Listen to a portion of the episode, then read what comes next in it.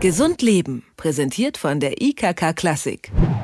Die Kisten sind gepackt, das neue WG-Zimmer oder die neue Wohnung bezugsfertig. Ein bisschen Wehmut kommt da sicherlich bei jedem auf, der das erste Mal von zu Hause auszieht, doch in der Euphorie über den Schritt ins selbstständige Leben verfliegt das schnell wieder. Zurück bleiben aber die Eltern, mitunter erstmals seit 20 Jahren wieder alleine am Tisch. Und das birgt durchaus Probleme, von Beziehungsstreits bis zu ernstzunehmenden Depressionen. Empty Nest Eltern heißt das Phänomen und darüber spreche ich jetzt mit Bettina Teubert. Sie ist Kinder-, Jugend- und Familientherapeutin und hat eine Selbsthilfegruppe für Empty Nest Mütter gegründet. Schönen guten Tag, Frau Teubert. Schönen guten Tag, Herr Hertel.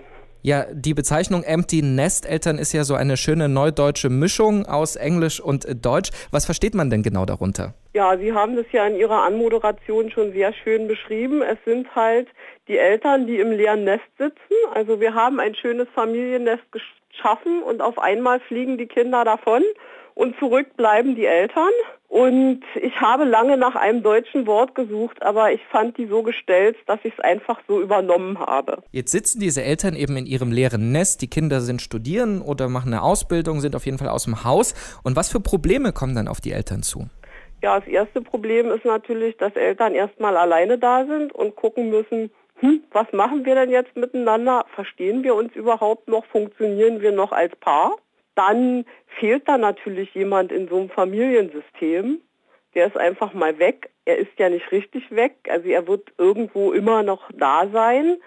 Aber man kann ihn halt nicht mehr als Puffer benutzen. Dann muss man sich eben mit sich selber beschäftigen. Aber auch markiert das ja natürlich, wie verschiedene Punkte eben das Kinder kriegen, auch das Kinder aus dem Haus lassen, eine neue Lebensphase. Ist das immer dann so eine Umgewöhnung, dass man sich jetzt eine neue Aufgabe suchen muss?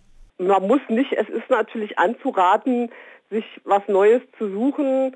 Gerade die Generation, die jetzt ihre Kinder ziehen lässt, da gibt es ja noch viele Mütter, die noch bewusst auf Berufstätigkeit oder Karriere, sagen wir es mal besser so, verzichtet haben.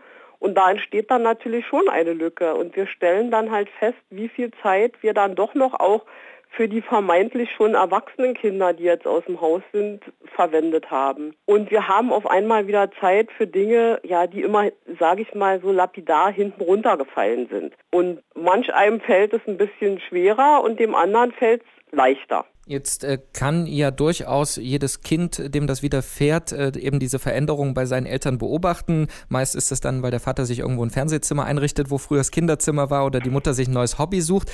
Das kann man natürlich belächeln, aber ist das auch ein ernstzunehmendes Problem, das daraus entstehen kann für die Eltern?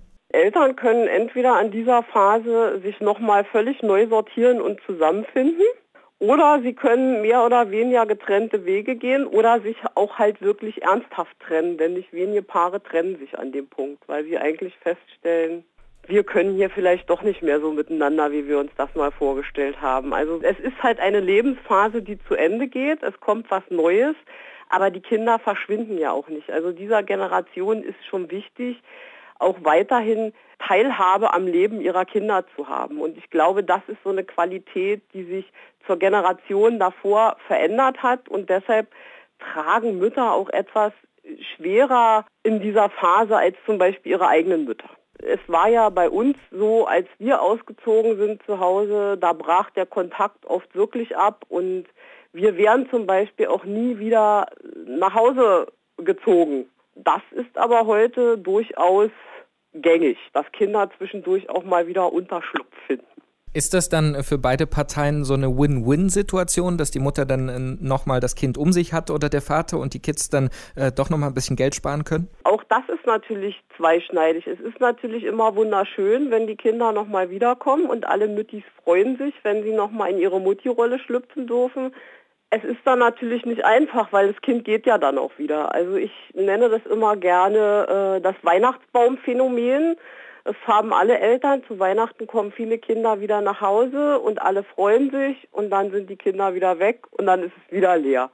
So sehr wie man sich dann freut, wird diese Leere immer bleiben und man muss diese Leere natürlich irgendwie füllen und man darf natürlich Kinder damit auch nicht über Gebühr belasten. Und es wäre ja auch, glaube ich, sehr schlimm für die Generation der Kinder, wenn die gehen und merken würden, uch, meiner Mutti ist das aber völlig egal und meinem Papi, dass ich jetzt weg bin, sondern die freuen sich nur. Also ich denke so, im gesunden Maße ist es auch schön für Kinder zu sehen, dass sie ja einen wichtigen Platz im Leben ihrer Eltern haben. Jetzt ist das ja ein natürliches Phänomen, dass Kinder ausziehen, auf den eigenen Beinen stehen. Aber Sie haben vorhin gesagt, bei der Müttergeneration davor war es noch nicht so dieses Phänomen. Woran liegt denn das, dass das jetzt quasi sich mehr äußert? Also ich glaube nicht, dass es gar nicht vorhanden war, aber es war weniger ausgeprägt. Erstens glaube ich, dass in der Generation vor uns die Beziehung der Eltern doch noch mehr im Fokus stand. Also diese Paarbeziehung war doch noch wichtiger, als sie heute oft ist.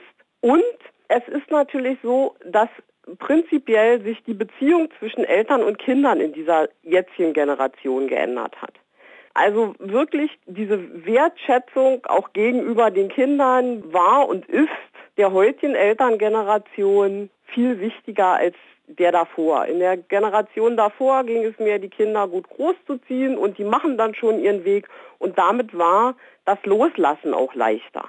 Jetzt hat so ein neuer Lebensabschnitt ja eigentlich durchaus auch was Positives, darüber haben wir noch gar nicht gesprochen. Ähm, mehr Freiheit, mehr Platz, mehr Geld. Kann das eigentlich auch gut für die Eltern sein, wenn die Kids endlich abhauen? Natürlich hat es auch seine guten Seiten und diese guten Seiten merken Eltern in der Regel auch.